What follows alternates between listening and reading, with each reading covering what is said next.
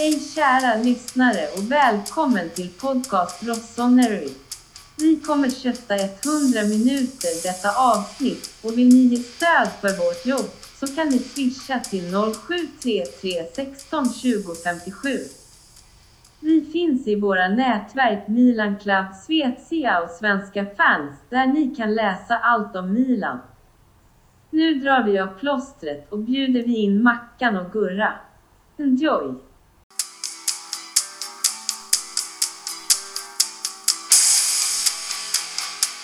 Så när vi var små kanske man fick en mjölkwhisky. En mjölkwhisky. Ja. Det är gott. Irish coffee utan kaffe. Ja, fint. Mackan, välkommen. Tackar. Gurra, välkommen. Tackar. Avsnitt 100 någonting, någonting. Jag vet inte exakt vad. Men eh, quiz. Gurra, din variant. Min variant är nu jäklar ska vi ha roligt här efter jag har lagt upp den här bilden om att vi faktiskt spelar in. Sociala medier. Vi kan berätta det på tal om Gurras sociala medier nu att vi finns ju på Facebook. Eh, vårt namn. Alla är välkomna om man klarar av att svara på två frågor och inte spamma någon hela bettingpiss som någon försökte göra. Och det blir man ju blockad direkt ju. Sen har vi även då Twitter. Det är alltså inte Gustav som gnyr i bakgrunden. Nej, det är hundjäveln. Byra kan ha överlevt eh, sen vi spelade in sist. Jag vet inte om jag... Mi- Micke har inte lyckats ge, ge bort honom än. Nej, ingen vill ha honom. Alla säger att han är jättesöt men ingen vill ha honom. När var vi var hos veterinären. Så vill inte Eh, veterinären heller ha honom. Nej men det var nu sån vaccinationsspruta nummer två. Alla bara åh han är söt och så här. Jag bara vill ni ha honom? Ja ja ja. Jag bara, jag skämtar inte. Så skrattade han. Jag bara som, jag, jag skämtar fortfarande. Vill ni ha honom? Men, Yes! Då kör vi igång och nu står det ju 1-1 i set. Ooh. Dun, dun, dun. Är det tiebreak eller är det set 3? Det är set 3. Vi kör ju bästa fem i alla fall. Absolut. Och dagens tema heter Rekord och utmärkelser. Jag säger ingenting. Micke vann ju förra så då får Mackan välja om han vill börja. Jag kan säga att sjätte frågan är en sån liten specialare igen där jag ställer er mot varandra. Inget jävla pennklick. Vänta lite! Hunden har konsert där borta! Och du Hunden kan inte gnäller, hjälpa och du gnäller på att jag klickar på pennan. Ja men du kan sluta klicka. Hundjäveln kan inte sluta bete sig. Jag ska redigera bort allt det du säger då. Det är världens bästa podd. En tredjedel är. Ja, men det funkar när vi kör det själva Max. Kan bara ut Gurra igen. Oh, det kanske är en omröstning på sociala medier. Ja, ja. Nej. En riktig Robinson-utrustning. Ska ska jag få kicken eller inte? Ja precis. Fan jobbigt om jag sa 99% ja. Bara oh. Jobbigt. Vill du Jag börja? kan börja. Du börjar. Milan slog under säsongen 91 till 93 ett rekord med flest matcher i rad utan förlust. Hur många matcher i rad spelade vi utan förlust? Plus minus fem är krävs för Ah, rätt. ah, ah, va? Plus minus 5? Det är på 10 matcher alltså? Okej, vi kan köra exakt. Då kör vi exakt då på Mickes begäran. Alltså så kommer den som är närmast få poängen då. Du kan det. Varför du kan detta eller? Nej, jag har ett hum om det. Så om du är ett ifrån nu, då är det eviga hånet. 58. Du säger det? Ja. Och det är spik korrekt. Ah, snyggt Mackan. Fan vad snyggt. Vad var din gissning Micke? 55. Ja, då hade du haft fem. Ja, ja, men det är, Mackan är så jävla snyggt. Någon som vill få pluspoäng och säga vilken match vi uh, sviten bröts? Lazio. Parma 0-1 21 3 1993. Och eh, ni som inte har med så mycket på den tiden. Parma på den här tiden faktiskt ett bra lag. Herregud vilket lag de hade. De var jättebra. De vann väl Uefa-cupen? Med... Ja, Hade Brolin med flera. Var det tiden Brolin var... Alltså, Var det inte året bra? efter? Då, ja, 94. Det var då de spöade Trelleborg till slut. Slog Trelleborg ur uh, cupfinalcupen. Som också var väldigt bra. De slog ut Blackburn det där. där är så, ja precis. Ni hör ju själv. Trelleborg var med, med i Europaspel så att det var rätt. Och slog ut Alan Shearers Blackburn när de var som Ja. bäst i England. Fatta den uh, grejen då. Nej, det var Halmstad de slog ut med 6-3 eller något sånt. Ja, i alla fall. Skillnaden, är inte så stor. Halmstad och Trelleborg i Ja, Europasammanhang. det var de blåa tröjorna. De gick väl upp i Allsvenskan Halmstad, eller? Med. Uh, Milans uh, farlug BP. Gick upp i alla fall. Ja, färgkompisar. Ja, precis. Yes. Micke.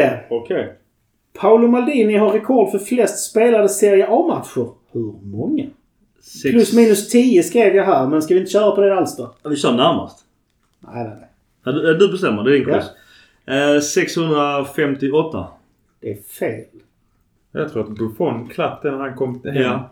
Han ville Har han klippt den? Okej, okej, om vi bortser från Buffon då. Okej, okay. för att eh, jag är 100% säker på att Buffon kom tillbaka från PSG och gjorde en match typ och därför slog han rekord. Men han fick i sin han klausul att han ville ha minst 10 matcher tror Ja, jag. För att för gå om ja. rekord. Ja, det kanske stämmer. Det kanske en gammal uppgift att hitta. Men eh, om vi bortser från Om vi Buffon. bortser från det. Och Micke, vad sa du? Jag sa, jag sa 34. Nej! Du får lyssna på podden. Jag, får se, vänta, jag, jag ska bara pausa och spela tillbaka lite. Eh, 683. Det är fel. Rätt svar är 629. Nej, vi får inte poäng för det. Det får ni inte. Nej, nej, Nej. nej, nej, nej, nej. Jag sa 658. Mackan. Vi vet ju alla att Sebastiano Rossi har ligarekord i antal minuter utan att släppa in ett mål.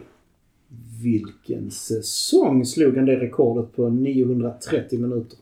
Det är också fel för det är inget rekord längre. Det jag har konstaterat att längre tillbaka i historien, långt tillbaka, så är det inte. Så att jag, egentligen kan jag skita i svara för att det är en felaktig fråga. Okej, början. vilket... vil- vilket Men- okej. Sebastiano Rossi, vad är hans personliga rekord? Eller vilken säsong slogs det? Och sluta, Vilken säsong? Eh, sluta ifrågasätta mig. Moderatorn. Åh, det här Men du vet inte, kunna. slogs det rekordet på den tiden då vi gjorde 10 mål på match? Det är rätt sjukt egentligen. Skitsamma. Ja men vet du vad, det där är inte så stor skillnad. Jag vet inte om ni hörde. Alltså, du rekommenderar ju äh, Grenoli-avsnittet. Mm. Och det var ju inte så stor skillnad i gjorda mål per match. Även om man hade en, eh, fem anfallare i varenda match. Nej. Eh, jag tror det rörde sig bara om i snitt ett mål mer. Ja. Så det är inte så stor skillnad. faktiskt. I alla fall, eh, vilken, säsong? säsong? var det? 92? Det, det, Ja, 92, 93. det är 203. Det är fel. Då säger jag 90-91. Det är också fel. Så rätt säsong var 93-94. Micke. Milan har ligarekord i antal vinnare av Serie A's skytteliga. Hur många gånger har Milan-spelare vunnit Serie A's skytteliga? Plus minus fem eller? Plus minus två skrev jag faktiskt. Men eh, det tar vi inte. utan Vi tar exakt, Exakt. här också. 15. Det är fel. Får man inga ledtrådar om det är mer eller fler eller färre? Det är exakt Jag kan ge dig om Micke vill att du ska ha den ledtråden. Eh, Absolut inte. Nej, då får vi svaret där. Jag gissar på 11. Det är fel. Rätt svar är 16. Oh. Fan. Du var själv som tog bort plus eller minus där så du får skylla dig själv. Ja, ja. Det är... Jag tar den. Eh, Mackan. Sex stycken Mila, olika Milan-spelare har vunnit Guldbollen. Men hur många gånger har en Milan-spelare vunnit totalt? En spelare som har Alltså, tillhört Milan. alltså, okej, inte en spelare har Nej, vunnit. hur många gånger har en spelare gånger som tillhört Milan vunnit Guldbollen? Okej. Så då får vi räkna alla, alla som har vunnit mer än en gång också. Ja. Ja, detta blir också en chansning. 11. Det är fel. 12. Det är fel. Jag trodde du skulle klappa denna. Ja, jag, jag har faktiskt ingen aning. Vi har sex olika spelare, men Marco van Basten har vunnit två. Det är bara sju. Eller tre menar jag. Ja, det måste vara Så åtta gånger. åtta. Ja, det. Jaha. Jag Ja. visste att han hade vunnit. Jag tänkte att det kanske är någon som har vunnit mer som jag inte ens kommer ihåg. Mm. Men, ja. Sjätte frågan. Nu ställs ni mot varandra här. ja. Milan har tio stycken spelare som har gjort fler än 100 mål för klubben. Oj. Vilka? Och ni säger varannan. Till, till, tills... Eh, och du börjar. Nordahl. Gunnar Nordahl leder denna på 221 mål. Mackan? Kaka. Kaká ligger på nionde plats på 104 mål. Shevchenko. Shevchenko ligger tvåa på 175. Inzaghi. Pippo Inzaghi ligger sexa på 126 mål. Rivera. Gianni Rive- Rivera ligger trea på 164. Jag tänkte jag tar topp tre så är jag nöjd i alla fall. Wea. Vad sa du? George Wea. Det är fel. Då är det Mickes tur att gissa. Micke kan också gissa fel. Då kan du fortsätta. Nej, han kommer alltså inte upp i 100. Den trodde jag också. Jag trodde den var klar. Klarar ni mer än en av de som är kvar blir jag imponerad. Ja, det sa Lidholm. Han stannar faktiskt på 98. Så. Ja, men fan. Eller 89. En något av det. Man kan. Mm, Giuseppe Zetmiatsa? Nej. Badji var inte länge i Milan. Annars hade han ju gjort en hel del strutar. Jag säger Schullit. Skyddet är inte med på topplistan. Man kan. Du kan få tre gissningar till var. Är det någonting i närtid? Alltså 2000-talet? Får jag svara på den? Är det Mackan som ska gissa nu? Det är ska gissa. Svarar du? Då kan jag svara på den att det är det icke. Nej. Nej, det tror inte jag heller. Det det Jag tror jag vet. En. Jag lämnar walkover höll jag på att säga. Men Ja. det. Marco Simeone. Det är fel. Vill du först svara om fler, gissa fler? Nej, jag kommer inte på Mm. något. Vi har på fjärde plats, Micke vann alltså med 3-2. Vi har på fjärde plats José Alf Altafini det kunde jag. på 161. På femte plats har vi Aldo Boffi, Bofti på 136. Och på sjunde plats, skäms på er, har vi Marco van Basten på 125. Varför sa vi inte det? Jag, Jag, jag, jag trodde jag trodde du hade sagt Jag trodde du sa det. Jag trodde, Jag du trodde att du hade sagt Jag var säker att du hade sagt det. Ah, ja. Det var bara för att han kom upp på Guldbollen Ja, vi redigerar bort allt ändå. Det är lugnt. På åttonde plats har vi Giuseppe Sant'Agostino på 106. Ja. Och på tionde plats Pierino Prati på 102. Ja, historiskt sett är jag rätt svag på milen. Det ska jag erkänna. Ja, så dagens resultat blev 1-1. Jämnt. Even Steven. Mm. Gött. Vi lämnar quizen.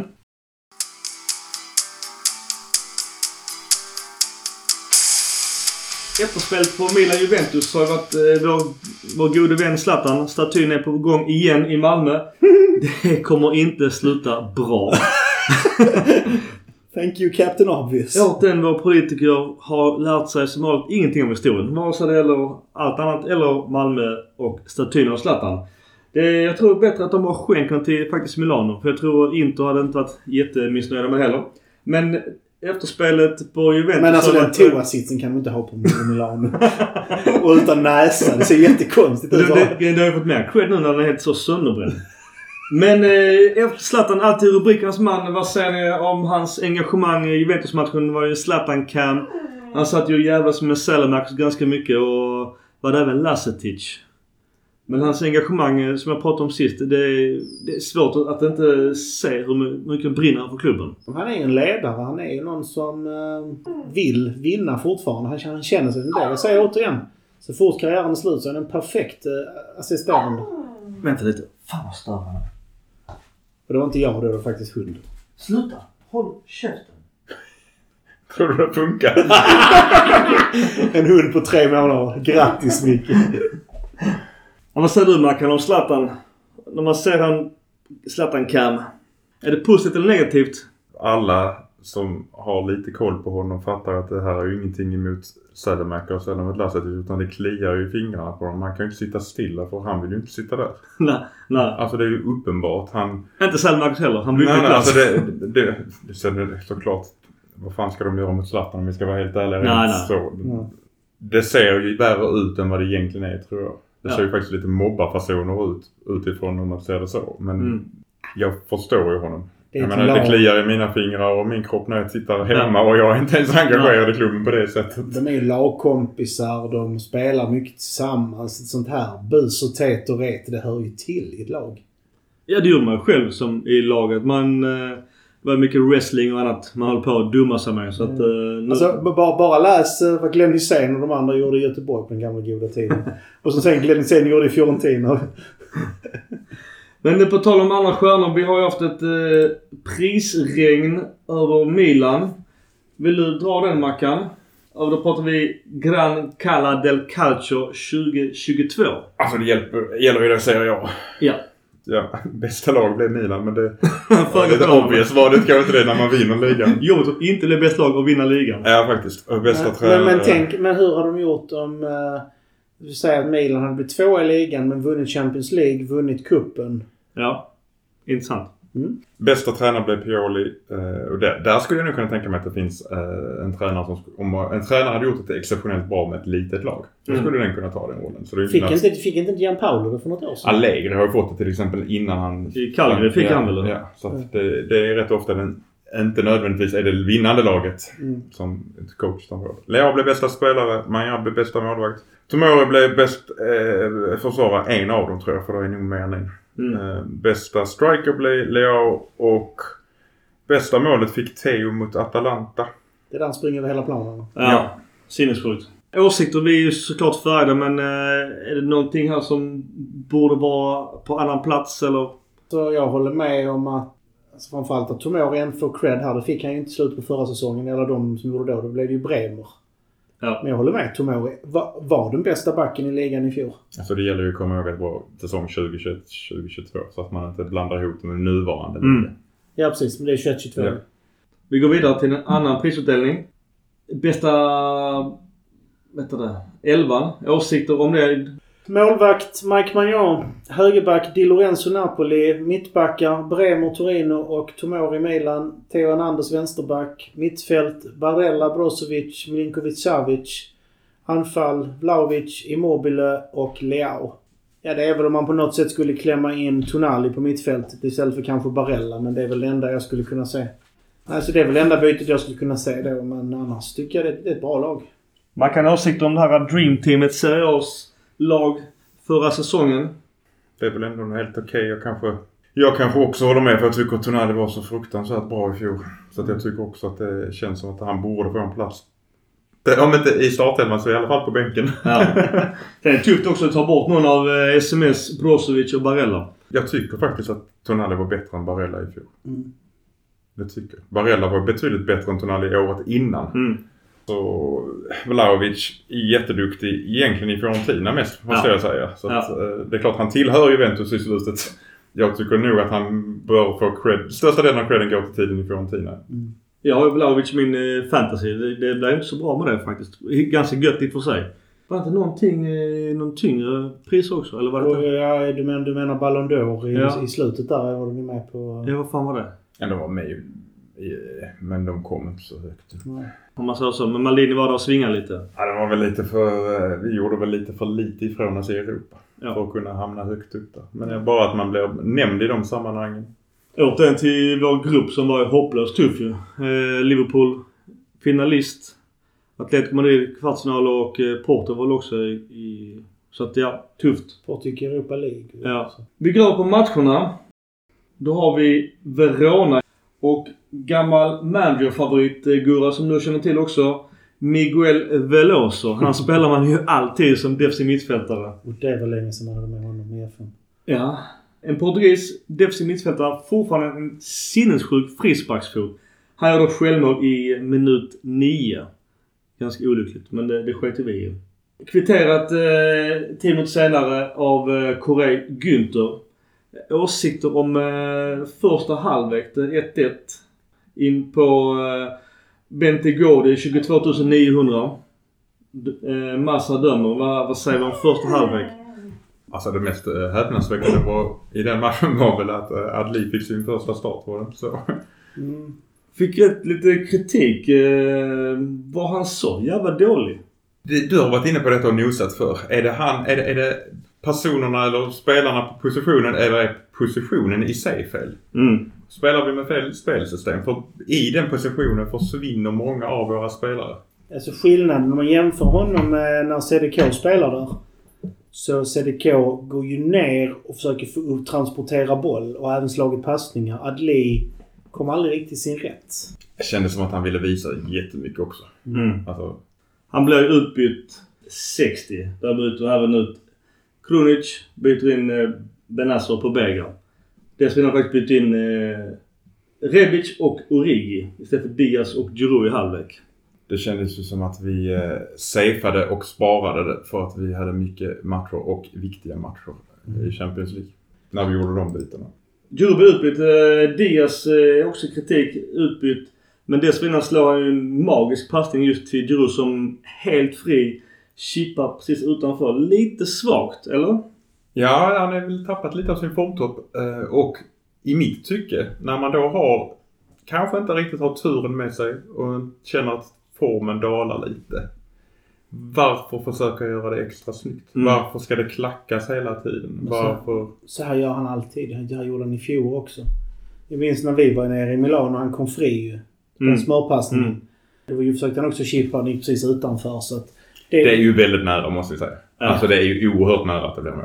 Jag gillar egentligen chip. Jag tycker det här blir för lite chippa.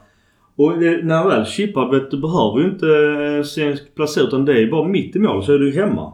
Absolut. Alltså som sagt var, jag, enda kritiken mot det, det är att han just nu verkar vara lite i dalande form och då Mm. kanske det är enklare att göra, alltså göra det, det absolut enklaste av det. det sköna här är ju faktiskt att Rebic ändå har... eh, visar att han kan gå in på den positionen.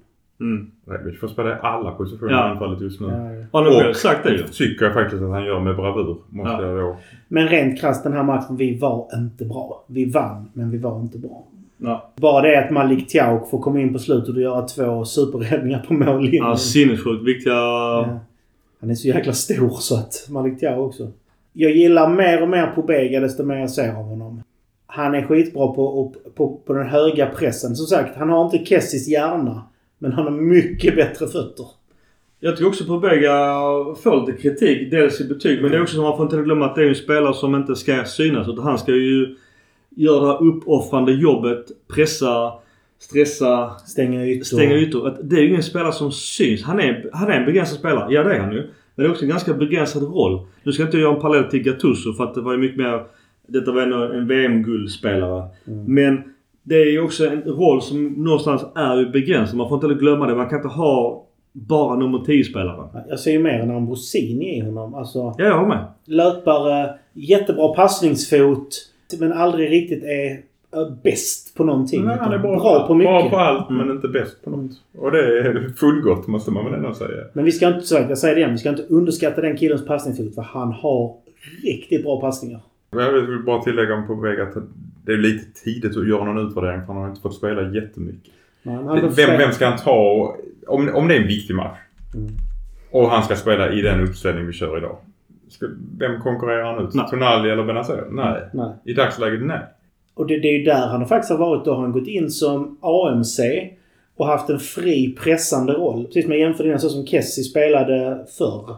Och det tycker jag han gör riktigt bra.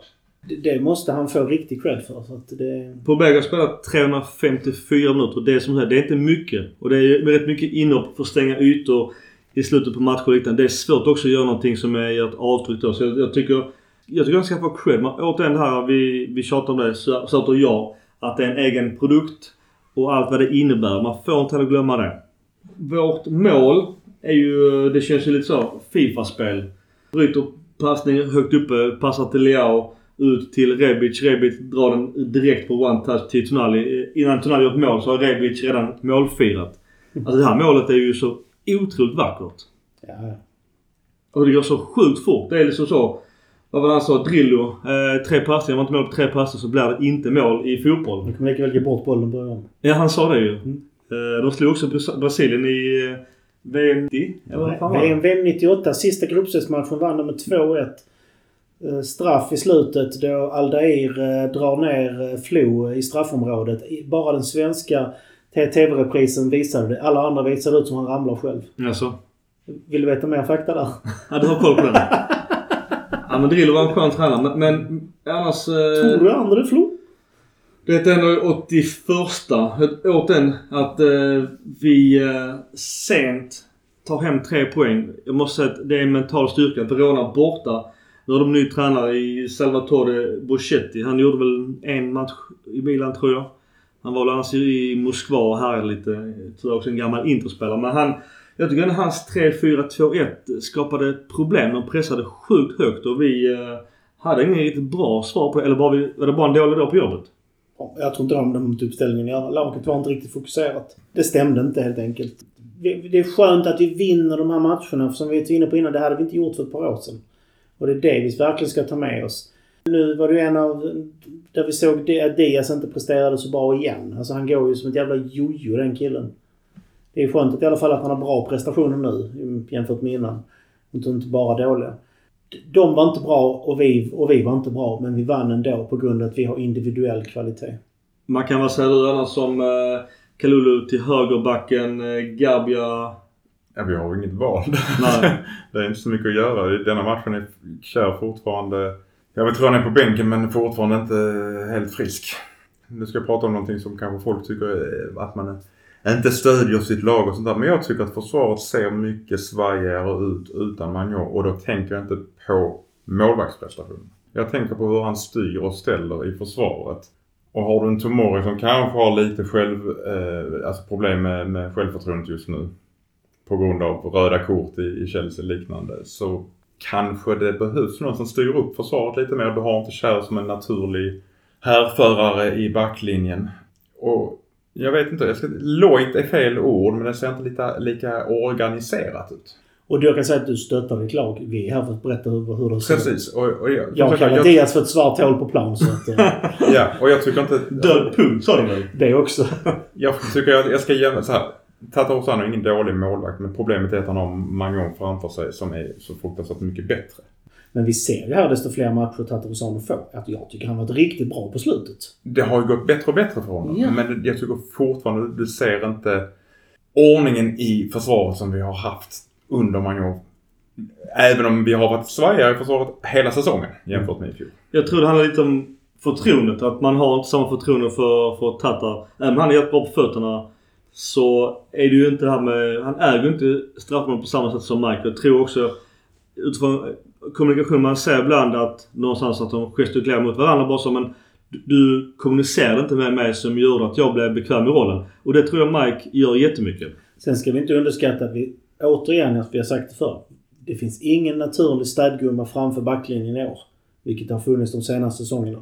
Nej, jag håller med. Jag tänker... Tänk första matchen mot Chelsea. Där de slår hörna på hörna på hörna på hörna och vi tar inte... Vi täcker inte någon yta som- där spelarna kommer i. Mm. Det hade inte hänt med Mangon för han hade skrikit ni tar fel, ni står fel. Eller hade han ägt luftrummet. Eller hade han tagit bollen, ja. För, för Tatar är ju två meter lång. Han borde kunna äga rätt mycket luftrum kan jag tycka. Men på tal om Mike då. Han, det är ju olika uppgifter. Att han är eventuellt borta ända fram till VM. Där är en diskussion om att... Vilket VM? Ja, på. Det där långa pausen som är skittråkig. Ja, ja, det tråkiga landslagsuppehållet. Samtidigt så är det uppgifter på att eh, landslaget vill ju såklart pusha in honom. Han är på alternativ rehab och liknande för att kunna vara med i landslagstruppen för Frankrike. Sen kan jag tycka någonstans... Jag förstår att man, åkte, att, man vill åka dit om det är liksom vad det, allt vad det är. Men han kommer ju kanske vara andra fjol ändå efter Loris. Det, är- det är väl förmodligen Loris sista mästerskap så att... Jag förstår Milan kan inte heller pusha det men att vet, åka dit till det där piss... Vad nu må vara och sitta på bänken. Jag tycker att... Eh, jag förstår honom. Men jag, eh, någonstans så vill jag ju inte att han ska pusha för mycket. Ja, ja absolut. Du har helt rätt. Jag plaggar säga något som inte ska få sägas. Allt går att redigera. Vi kan ta det efter. Jag litar inte på dig här. Men summa summarum. Eh, Mackan sista ordet. Eh, 2-1 borta på Bentegodi. Eh, moralen är hög efter en tuff match borta. Ny tränare. Inte spelmässigt bra men ändå tre poäng. Helt rätt. Tonali är man of the match. Ja. Ja. De har, Piccolo har faktiskt en i virket så att vi hade lite flyt där kanske. Vi ska inte underskatta i just framförallt de här matcherna att, vi, att Kessis, från, alltså saknas. Eftersom det finns ingen som stänger ner. Det finns ingen som stänger ner de ytorna precis framför backlinjen. Så att... Eh, Du, jag läste ett eh, rykte. Nu är det löst rykte. Vi är långt ifrån silly season. Men jag måste ändå ta det eftersom du nämnde Frank. Att eh, Barca kanske vill sälja honom i januari. lätt. Det, är inte ens, det är inte ens en fundering. Jag frågar vad, vad de kan ta för honom. Inte jättemycket. Vill han gå tillbaka till Milan om man bara ska spekulera? Det tror jag inte är omöjligt. Nej. Det är på bekostnad av eh, Pobega, Nej, det är på bekostnad av... eh, För vi har ju spelare. Så fall måste Vranks börja spelas in här. Men, men Kessie är ju en färdig toppspelare. Det får vi inte glömma. Nej. Alltså jag säger det, fasa ut Kronic har jag pratat om länge. Så att eh, det börjar bli dags för det. Eller i alla fall inte ge lika mycket speltid. Vill du ens kommentera Kessie, Mackan? Eller tar vi det i januari? Nej, vi tar det i januari.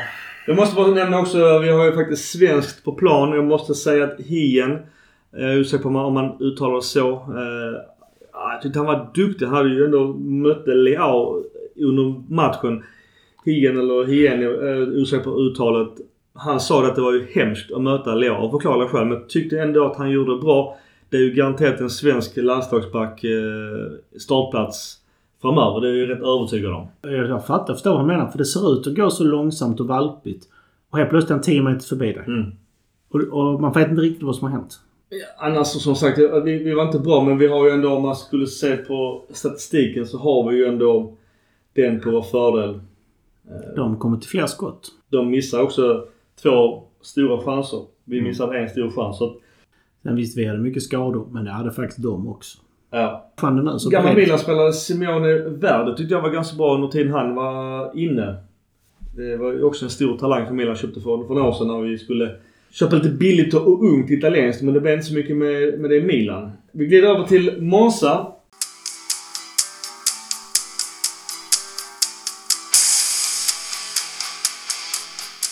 Då har vi ju gula slipsen på San Siro. Dock utan gul slips. Även då Capello. Har inte Berlusconi på plats? Inte vad jag eh, Jag har fullt upptagen med regeringsförhandlingar. Ja, han kanske är mitt uppe i det skit ja. Eh, Men det är alltid kul att se Galliano och Maldini, Capello med flera. Eh, Det är ju ganska tätt. Braida visste inte jag att han är involverad i Monza. Det måste ju varit en eh, riktig sån pinpoint från Galliani. Ja. Micke har ju en andra klubb nu i Italien och det är Monza. Han har inte sett en match. Ja, ja men det är nog... Men matchen säger då spelar vi hemma på San Siro inför återigen över 70 000. Fina pengar. Marinelli dömer mot då Monzas 3-4-2-1. De har också en ny tränare i Paladino. Palladino. De, de spelar faktiskt boll som eh, nykomlingar. Monza ligger faktiskt på 15 plats.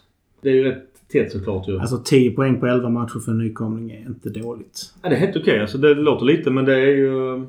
Mål igen. Drömmål ska man säga det. Diaz löper igenom 50 meter än, ännu en gång likt Juventus. Man kan väl säga det om eh, Diaz eh, assist, målpass eh, på då Tatarusano. Tatarosano sa det väl själv bäst. Jag, jag tror inte jag kan räkna det som en rasist sa han själv. Men eh, Diaz gör det jättebra. Att han får iväg ett avslut i den situationen är ju egentligen det mest fantastiska Ja, tycker jag. ja. Slänger sig fram med vänstran. För där är många som inte hade gjort mycket mer än att försöka filma till sig en straff. Men Gregoria, målvakten, eh, är det lite svagt ingripande?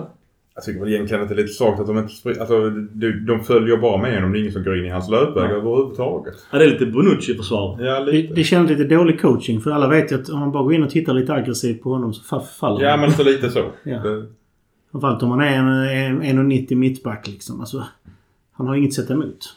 Origi är på plan. Startar. Han, det- jag vet inte om det är hans första start eller inte men han... Eh, gult kort i 31 10 minuter senare gör han målpass återigen till Diaz. Eh, åsikter om, eh, om, vi, om vi tar Origis match för han gör ju även ett megaskott i slutet. Om vi bara tar hans insats för sig då. Åsikter? Jag tycker det är skönt att han börjar ta chanserna. Han är ju en jäkla häst. Han har ju ett bra skott. Alltså han har ju ett snabbt skott. Ja det såg vi nu. Ja. Alltså, jag menar inte att det kommer till avslut senare men han väl, han, hans tillslag gör att bollen alltså, åker fort fram. Det är inte de här långsamma skotten som ser på vissa. Eh, och det är en bra spelare. Han behöver ytor. Frågan är om han kanske är lösningen på högeryttern. Eller avlastning för Giroud på topp. Ja, jag tror mera Giroud på topp. Ja. Man kan ha åsikter om Giroud förutom hans eh, kanon. Du får Origi menar du? Ja, du får klumpa hur mycket du vill. Origi menar vi. Ja, Origi. Du sa Giroud. Det var därför Ja, ja okej. Ja, Origi. Origi. Han värvas in gratis. Har ändå lite stjärnstatus på grund av vad han har gjort i Liverpool. Och har inte lyckats så bra. Mm, Delvis, eller till största delen skulle jag säga, på skador. Så det känns som att han verkligen vill visa att han är nyttig för laget. Men jag tycker han visade fel. Mm. Detta är första matchen han börjar passa. Ja. Och vad händer? Det blir mål. Hade han gjort de där passningarna istället för att ta avslutet.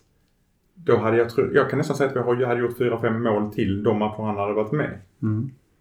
Men tror du att det kan släppa nu när han har gjort sitt första mål? Det är det jag det kommer till. Jag hoppas ju verkligen att självförtroendet är bättre och att han förstår att nu spelar vi för laget. Du har gjort ett mål, han har gjort en målpass. Kanske svagt motstånd. Monza spelade kanske lite eh, naivt borta mot eh, ligasegrarna. Ja, aningen. Det... Men kul att se ändå att de ändå försöker spela boll. Ja, faktiskt. Alltså Det- de kommer till San Siro och försöker spela boll istället för att parkera bussen. Ja. Det tycker jag det ska Mm. de ha en eloge. Abs- absolut. de, de är inte Udinese, Micke. nej. Nej. De Det är ditt gillar vi- favoritlag. De gillar vi inte. Udinese efter Birhoff har ju varit bara ett kast liksom. Ja, typ. Jag ska bara säga, Diaz ju skadad i den ena matchen. Han gick, utgick efter sina två mål. Eh, såklart ledsen över det. Det är lite synd att han äntligen har kommit igång. Han var på bänken i matchen direkt efter nu så att i, han, så allvarligt kan det inte vara. Nej, tack och lov. Eh, Best gjorde sin första halvlek och där var du inne på någonting i vår chatt att det var hans bästa 45 minuter hittills. Ja. Och han gick ut. Var det uppgifter skadad? Också skadad. Ännu en skadad. Underbart. Eh, Den jag vill eh, prata lite om här det är Ketteler. Vid den här matchen såg vi faktiskt en väldigt intressant sak för han rör sig sjukt bra. När, vad heter, vad är det, Leao som får passen där i slutet och dundrar in den. Han får den av, vad är det va? Sista målet. Det är jag som sista värden på. Ja, av, eh, ja, av Hernandez. Om ni tittar på den situationen så har Kettler tagit en sån, so, sån superlöpning. Hade, hade Hernandez passat den snett framåt så hade Kettler haft öppet mål. Men istället passar han snett bakåt till Leao. Så jag vet inte om lagkamraterna inte ser honom. Om han löper, tar löpningar som de inte är med på. För alltså det hade varit den enkla passningen snett framåt till honom. För jag tycker han, alltså han kommer kanske inte till sin rätt. Även om han har fortfarande topp på eh, created chances för lagkamrater. Ligger han fortfarande bland toppen då. Han behöver, han behöver komma över barriären. Jag tror det tycker de andra är framförallt. De ledde med 3-1 kunde de ju försökt hjälpa honom. Han var ju nära ett läge där det blev lite fel för honom. Den studsen precis Ja, det var ju jättesvårt. Men, men, men om vi nu pratar... Den de räddade på kortlinjen och... Ja, den som studsar upp Som framför är, honom. jag fattar inte hur han överhuvudtaget fick in den i planen igen. Nej, det var någon boll som... Var det eh, Messias som Springer ner till... springer ner till kortlinjen. Bollen är på väg att glida över och han får på något sätt få in den igen. Ja, och så bara Och då dyker... dyker den fram och han... Det är såklart inte lätt att få, få den på mål. Men han har ju fått ändå lite, vad ska man säga, rubriker om man ska klumpa CDK. Att, eh, och det som jag sa tidigare avsnitt, är, är det rollen i sig, taktiskt sett, att det inte funkar. För att det är inte jättemånga som presterar just i vår AMC-roll. För att jag såg också en video från just eh, Kettler att passningsfotot som du sa, att hade det kunnat bli väldigt annorlunda. Allt från då eh, ribbskott etc. Att, att hade han haft ett tur så hade han kunnat haft fem assist. Precis.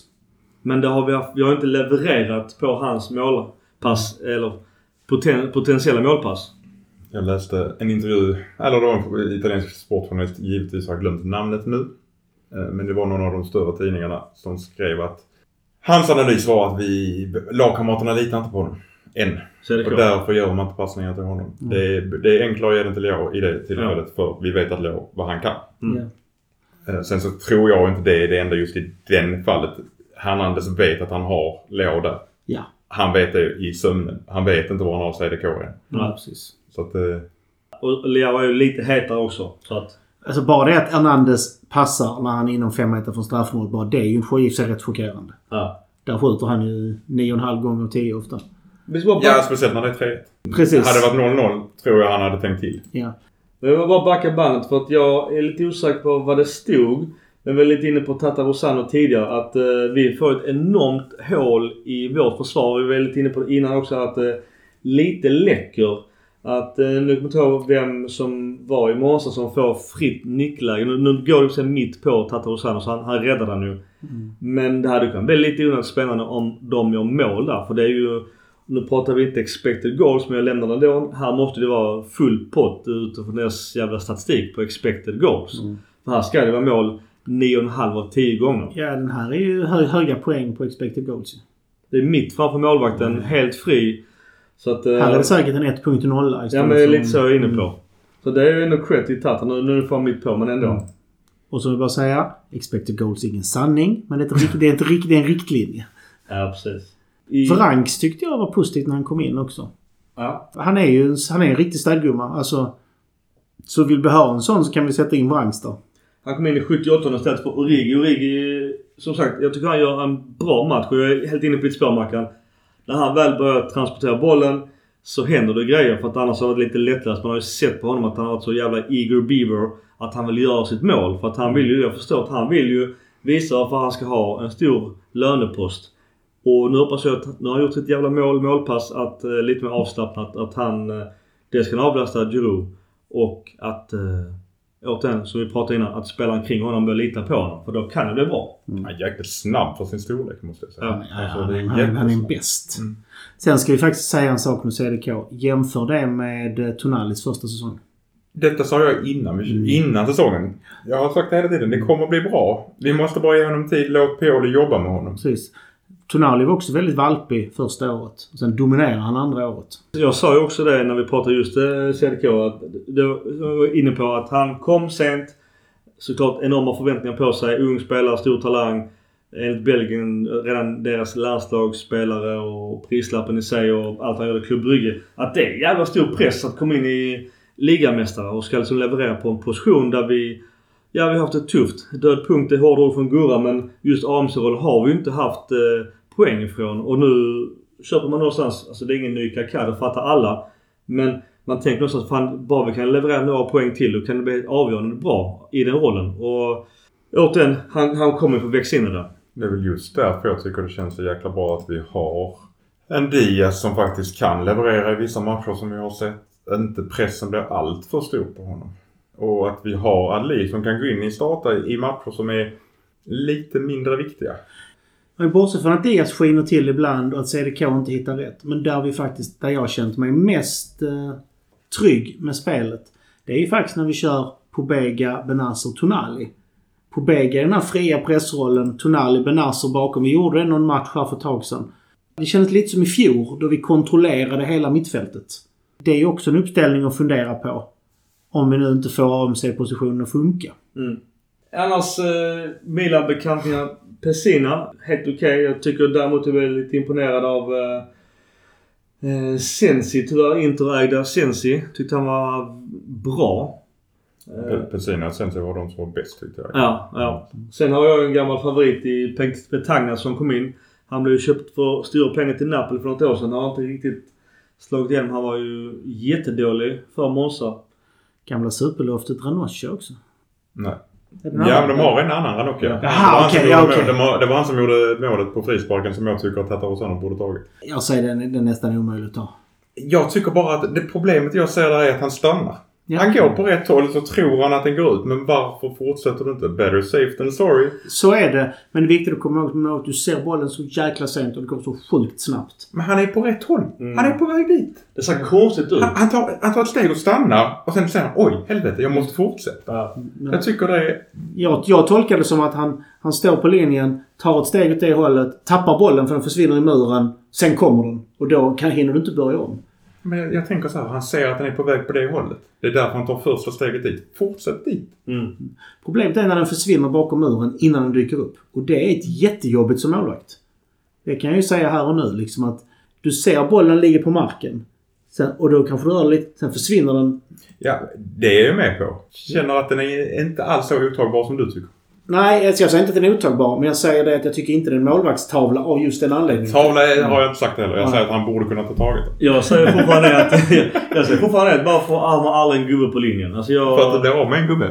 Gurra har tagit denna jag förra vet, gången. Jag, vet, jag, vet, jag, jag, jag, jag hörde avsnittet igen och jag, jag köper det du säger. Däremot så hade jag ändå... Ja, jag faktiskt köper det du säger. Uh, Kors i taket. Till och med bevis på, på Mycket, audio. Alltså att du, att du köper vad jag säga det vet jag. Men att du faktiskt erkänner... Det han redigera bort. men att du faktiskt erkänner det är ju det värsta. Men, men däremot, jag, jag kan säga att du har rätt. Men jag hade fortfarande inte följt det. Jag hade fortfarande haft en gubbe på linjen. För att i det läget, du kommer aldrig... Alltså jag, gör, gör du en frisparksvariant, ja men varsågod. Uh, gör du inlägg kommer aldrig hända. Du, du kommer slå den på mål. För nackdelen också med att sätta en gubbe på linjen det är att du, det innebär att du kan sätta en anfallare också på linjen. Ja, ja.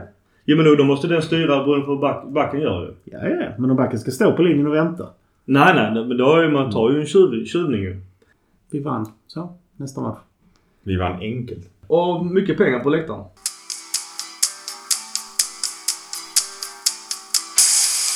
Nästa match, då är vi inne i eh, Champions League. Här får jag ställa lite, lite moderator för att jag såg inte matchen vårt internet eh, var dött. Och så stack jag ner på vår enda sportbar i Lund. De visar bara City. Jag bara, men ge mig en TV. Nej. Så Mackan, ditt... Man kan streama i telefonen. Men vi har inte den kanalen. Eller i datorn. Nej. Jag har, vad är det, en fultjänst eller? Va? Någon fultjänst? Nej. Vad är det här? Vi har inte Viaplay? Nej. Ah.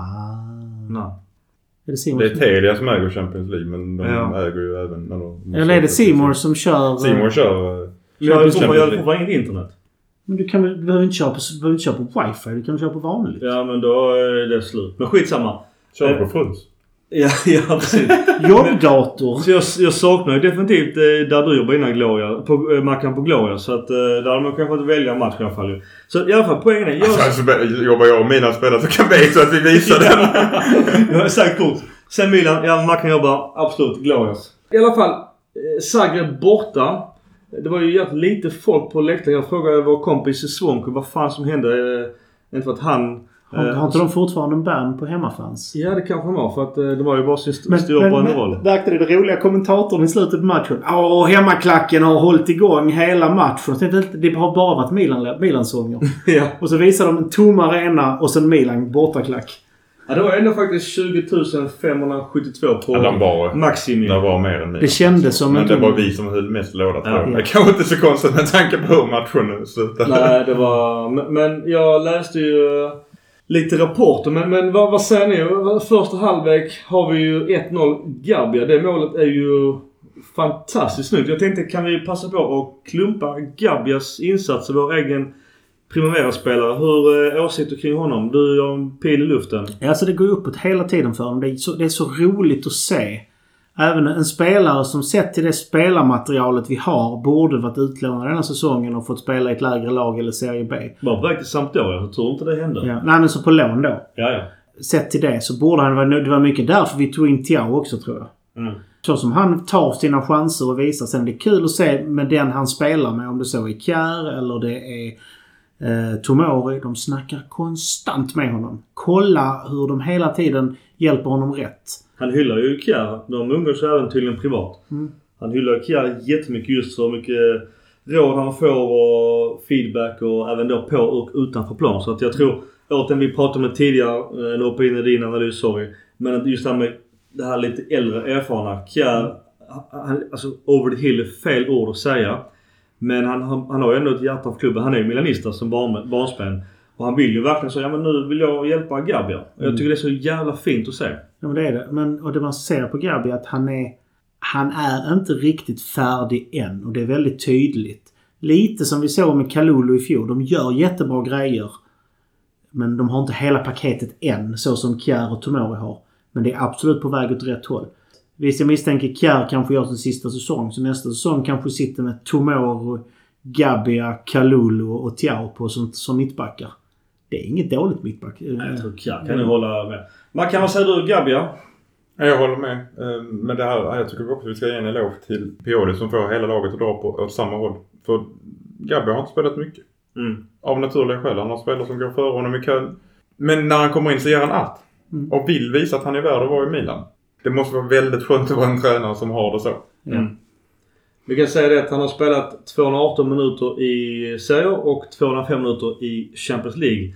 Så det är ju ändå i alla fall över 400 minuter för vår egen produkt. Så det tycker jag ändå är bra. Och så får vi då tillägga att det beror till stor del på avstängningar Absolut. och skador. Absolut. Men att han gör det. Ja. Och eh, som sagt då, killen brinner ju för klubben. Han är ju, det är ju en egen produkt. Och tittar man på frisparken i sig så är det en väldigt bra frispark. Tonali ska sägas. Tonales frispark är väldigt Herregud bra. vilken frispark. Mm. Stenhård i perfekt yta. Det- Den är så jävla snabb. Nu har jag sett åt den på, på Youtube. Men att det, det är så omöjligt som försvarare att backa så fort. Att ha anfall som, som går framåt och målet hinner inte heller gå ut heller. Det, den ytan är ju... Alltså det, det är så jävla bra av Tonali. Det var rätt så rolig analys på TV. Han är så lång. Han, det är klart han kan göra nickmål men alltså... Jag vet, är är, det, är, det, alltså, är, det, är det 45 centimeter över marken när han nickar? Ja, men det är klart man måste kanske vara lång för att nå fram. Det, det, det, det är ju svårare för han har längre ner till marken. Precis. Ja. Diaz har inte ens behövt hoppa. Eller hade behövt hoppa. I alla fall andra halvlek då gör Leao jävligt snyggt 2-0. Och det här är väl matchen slut, eller? Men lite dåligt försvarsspel var det inte det? Ja, de, ja. Jättedåligt försvarsspel. Bollen är ju bo- Bollen rinner ju iväg från Ja. ja. men det är ju ingen som går efter bollen. De Nej. tittar bara... Jag vet inte riktigt vad de gör. Och så en alibi-tackling och så en alibi-löpning och så Ja. kan han bara rulla in den vid stolpen. Vi måste tala om att en av de stora målvaktstalangerna i Europa och världen spelar ju faktiskt i Zagreb. Jag är förvånad att han fortfarande är kvar. Livakovic är, har, har alltså super, är supertippad. Det sa Giroud också efter matchen. Men han är ju ändå 27 år gammal.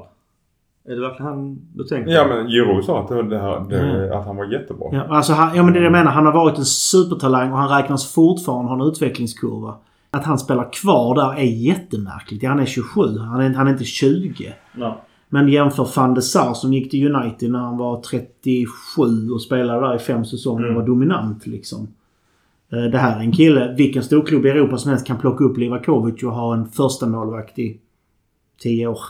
De pratade om Orsic, nummer 99 i eh, Dynamo, som deras stora farlighet. Han var ju okej på San Siro men jag vet inte, är det något annat vi vill säga om eh, spelarväg från deras håll utan då Jub- Jubcic som gör självmålet.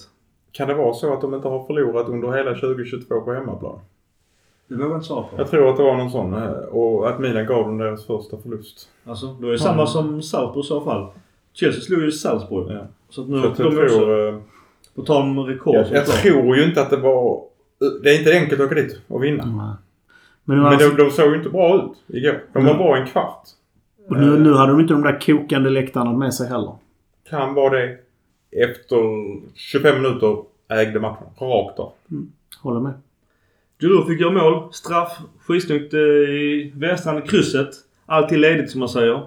Annars så åsikt om Giroud. Alltså vi brände så många lägen som vi borde gjort mål. I år har det minst två frilägen. Rebic har ett friläge. Eh, alltså det är så många frilägen vi bränner så jag fattar inte riktigt. Nej. Eh, Giroud blev utbytt i år till första mot eh, då Divock. Jag trodde att han skulle komma in tidigare. Ja, varför fick de inte... Alltså vet... Visst, Om det är för att han ska göra fler mål och komma igång Jiro, jag vet Ja. inte.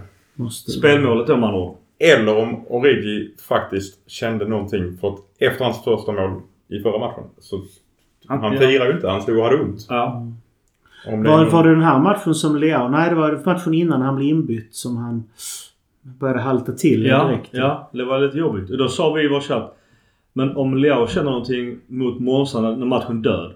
Byt Gå ut. ut direkt för fan. Nej, Men det var det inga problem med honom kan vi säga. Nej. Han fick göra mål. Han var Ja. nöjd.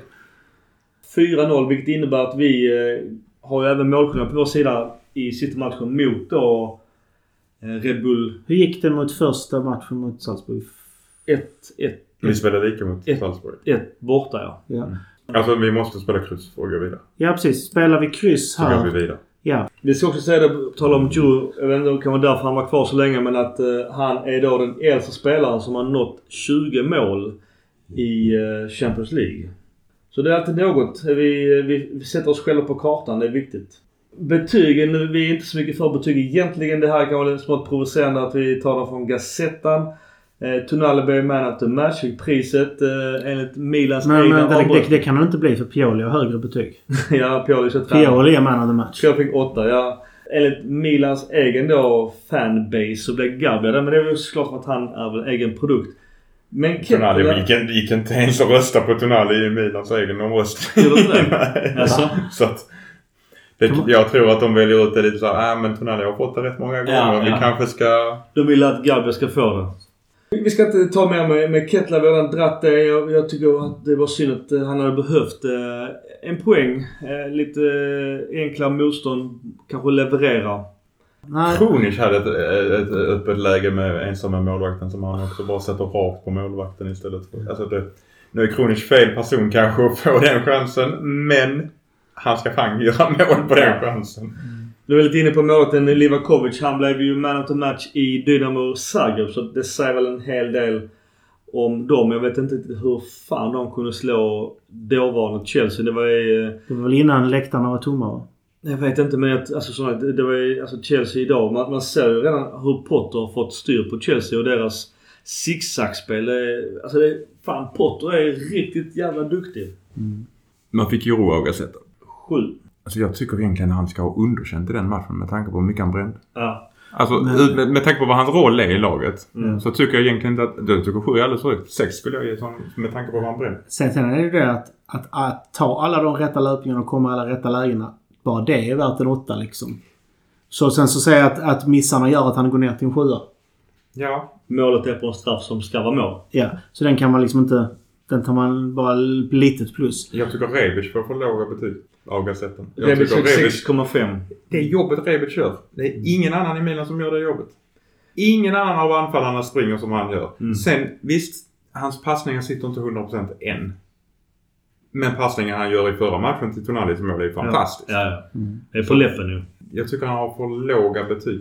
Men det är också därför som vi alla tre har sagt detta eh, gemensamt att vi är inte egentligen jättemycket för tidningsbetyg. Därför väldigt sällan använder vi oss av just tidningsbetyg. För att det är ju väldigt subjektivt.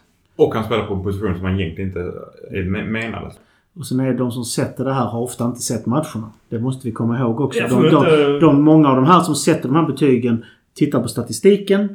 Och så, så lyssnar de lite grann på sorlet. Har någon utmärkt sig? Det är därför de här osynliga grovarbetarna väldigt sällan får höga betyg. Mm. För har man inte sett matchen har man inte sett allt det hästjobbet de gör. Det är också så. Det finns en anledning till att till exempel Krunic. Han är inte kanske jättesexig på plan. Men Pioli tar ut honom nästan i alla jävla matcher. Av en anledning. Och det är återigen samma som på rollen Den rollen, Ambrosini-rollen. Den syns inte, den märks inte. Men den är ack så jävla viktig. Hur många gånger fick Ambrosini man of the match tror du? Ja, exakt. Inte många. Jag kommer ihåg jättetydligt eh, när han spelade och vi spelade mot Arsenal. Vi eh, vann hemmamötet med 4-0. Zlatan var för övrigt otroligt arg på Pato för att han inte passade och så att det kunde bli mål istället. Så att det blev 5-0. Mm. För han var, insåg att målskillnaden kan vara otroligt viktig när det, detta är alltså åttondelsfinal. Mm. Nästa match. Det står det 3-0 till Arsenal.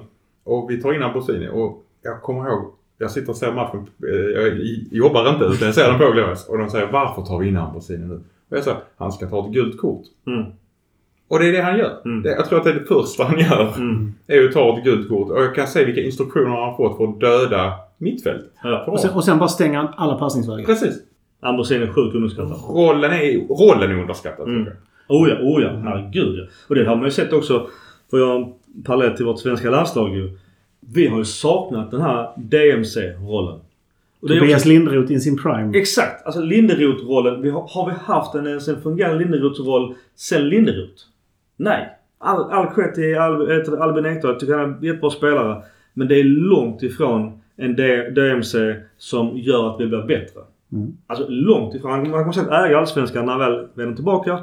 Men idag, nej. Vi har ju den nya sån uh, bollvinnande playmakern på gång. Viljot Svedberg som gick till Spanien ju. Har sett det, men han vill ju lånas ut ju. Mm. Men alltså det är ju den, det är den spelartypen som är på gång där liksom. Ja. Ja, jag är lite osäker på, på Vilgot. Vi får se. Men... men eh, Ja, ja. Alltså det är långt kvar. Långt kvar. Ja, han... Men vad fan ska jag säga att... Eh, vad fan var vi någonstans? Vi var i Zagreb Vi var... Ja, jag och pratade om olika roller och poäng och betyg. Man of the match. Som, Skitsamma. ja, ni var lite inne på det just eh, med statistiken. Vi har nio big chances och gör fyra mål. Jag kan förstå att det blir ett litet underbetyg på, eh, återigen som vi pratar om, effektiviteten. Att vi är ineffektiva. Mm. Det, det kan ju straffa sig.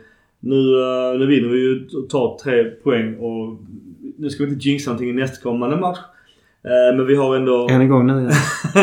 jag säger ingenting mer än så. Men, men just nu kan jag få berätta att, att utifrån faktan idag så är vi ju tvåa i gruppen. nej, vi är tvåa i grupp. Sju poäng. Eh, Som Mackan sa, vi har sju poäng. Eh, Salzburg har sex. Eh, Zagreb har fyra. Så att det är lite Då kul. spelar det ingen roll med målskillnad heller. Nej. För att om eh, både vi oavgjort och seger är vi vidare. Vi seger... Ja, vi, vi, måste vi, spela oavgjort. minst ja. Ja. Mm. Men jag menar att vi kan inte få hamna på samma poäng och vinna på målskillnad i Nej, nej, men sen är det pengar på målen. Så Ja. att, det kan man ju också se som en positiv. Gruppettan är ju klar. Det är Chelsea. Ja, Eh, de men vinner på Annars så lever ju faktiskt gruppen. Zagreb kan ju faktiskt gå till Europa League. Mm. Och Milan slår eh, Salzburg. Sen tror inte jag Dynamo Zagreb slår såklart Chelsea. Eh, den är rätt tuff på Stamford Bridge. Vi är faktiskt klara för lägst eh, Europa League. Europa League. Vi kan inte bli fyra i gruppen. Nej. Så det, det, ja, det är vidare avancemang. Så att det blir lite mer klirr i kassan. Och 7 poäng är ju mer än vad vi fick i fjol. Det var också dödens grupp. Men återigen, det är ju fina pengar. Fina pengar, fina rankingpoäng. Alltså, det är en jättebra grund för att bli kanske tredje sidan nästa år om vi inte vinner ligan. Det är ju lite pengar också involverade. Vi pratade om det ju att eh, nästa runda då, kvalifikation, kan ju upp mot 60 miljoner euro. Och det vill vi ju gärna ha. Eh, Jo tack. Det är kanske den här högeryttern. Ja men precis. Eller ut kontrakt på Leo. Kan jag tillägga att det är första gången vi har gjort fyra mål i Champions League sedan 2005. Ja. Kan man också tillägga att sedan 2013 har vi inte spelat Champions League. Men... Och det är också första gången vi har fyra mål två matcher i rad på många år. Du, jag såg, på tal om bilden du Vad pratade är om. detta? 2011? Jo, jag tror den det såg är jag. 11 år sedan och så var det dessutom datumen i, Efter varandra. Bägge var efter varandra. Ja. Eh, Det laget 2005, eh, för det kom en bild någonstans jag såg också det du sa Mackan. Att det var ju sjukt bra lag vi hade. Alltså det, var- det var ju bättre lag då än 2007. Oh ja. Fy fan alltså det var ju världsspelare, bara världsspelare. 2005-laget är helt bisarrt. Ja. Eh, vi eh, vänder blad.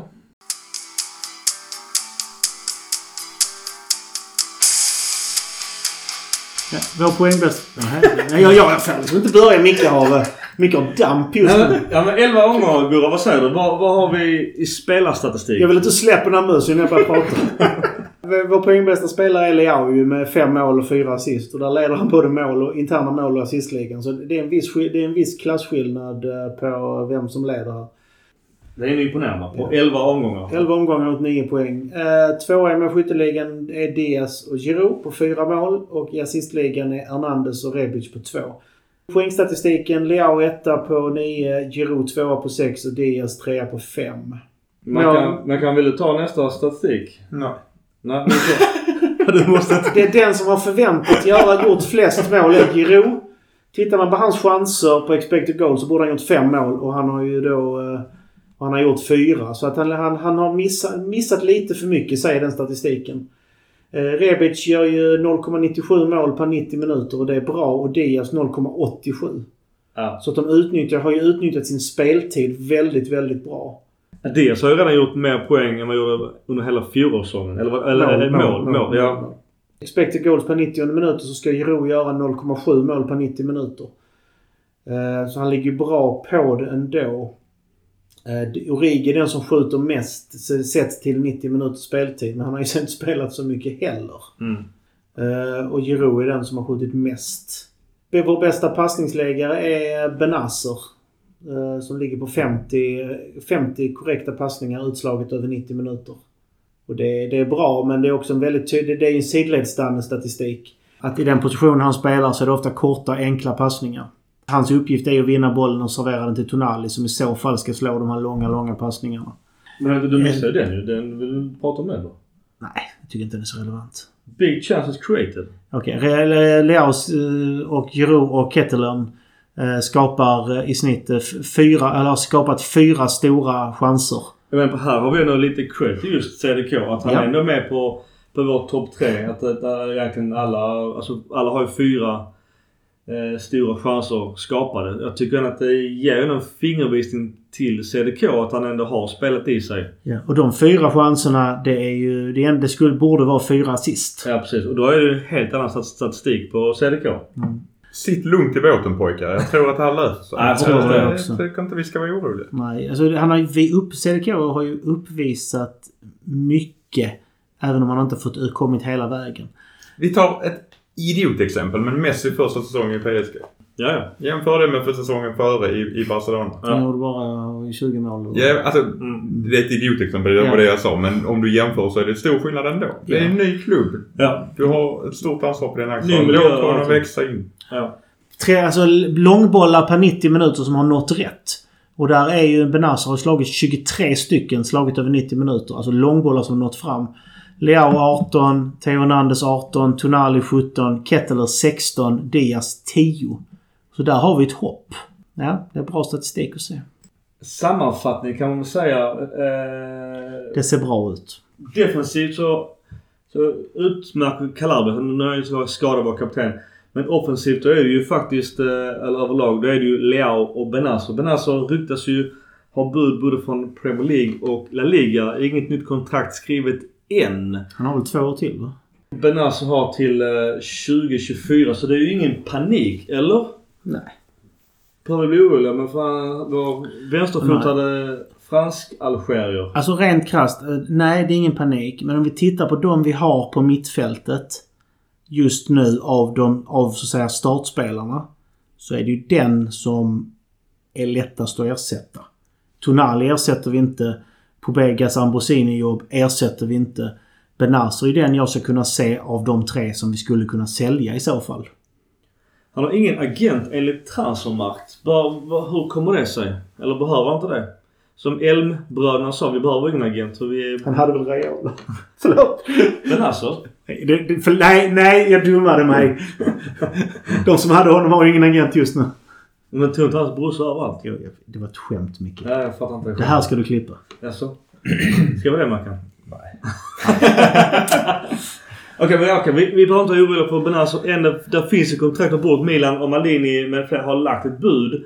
Inget svar än. Jag vet inte om de eh, väntar in. Är Algeriet, nu, nu rycker min okunskap kring det här vm Är de med i detta Kalle vmet Du menar det onaturliga la- landslagsuppehållet? Ja. Satte mig själv och är på poddkanten här kanske. Jag har faktiskt ingen aning. Jag har följt VM-snacket med väldigt litet intresse. In- Inte bara för att inte Jag står fast. Sverige är med. kommit fram, det har kommit fram ännu fler rapporter om slavarbetare nu.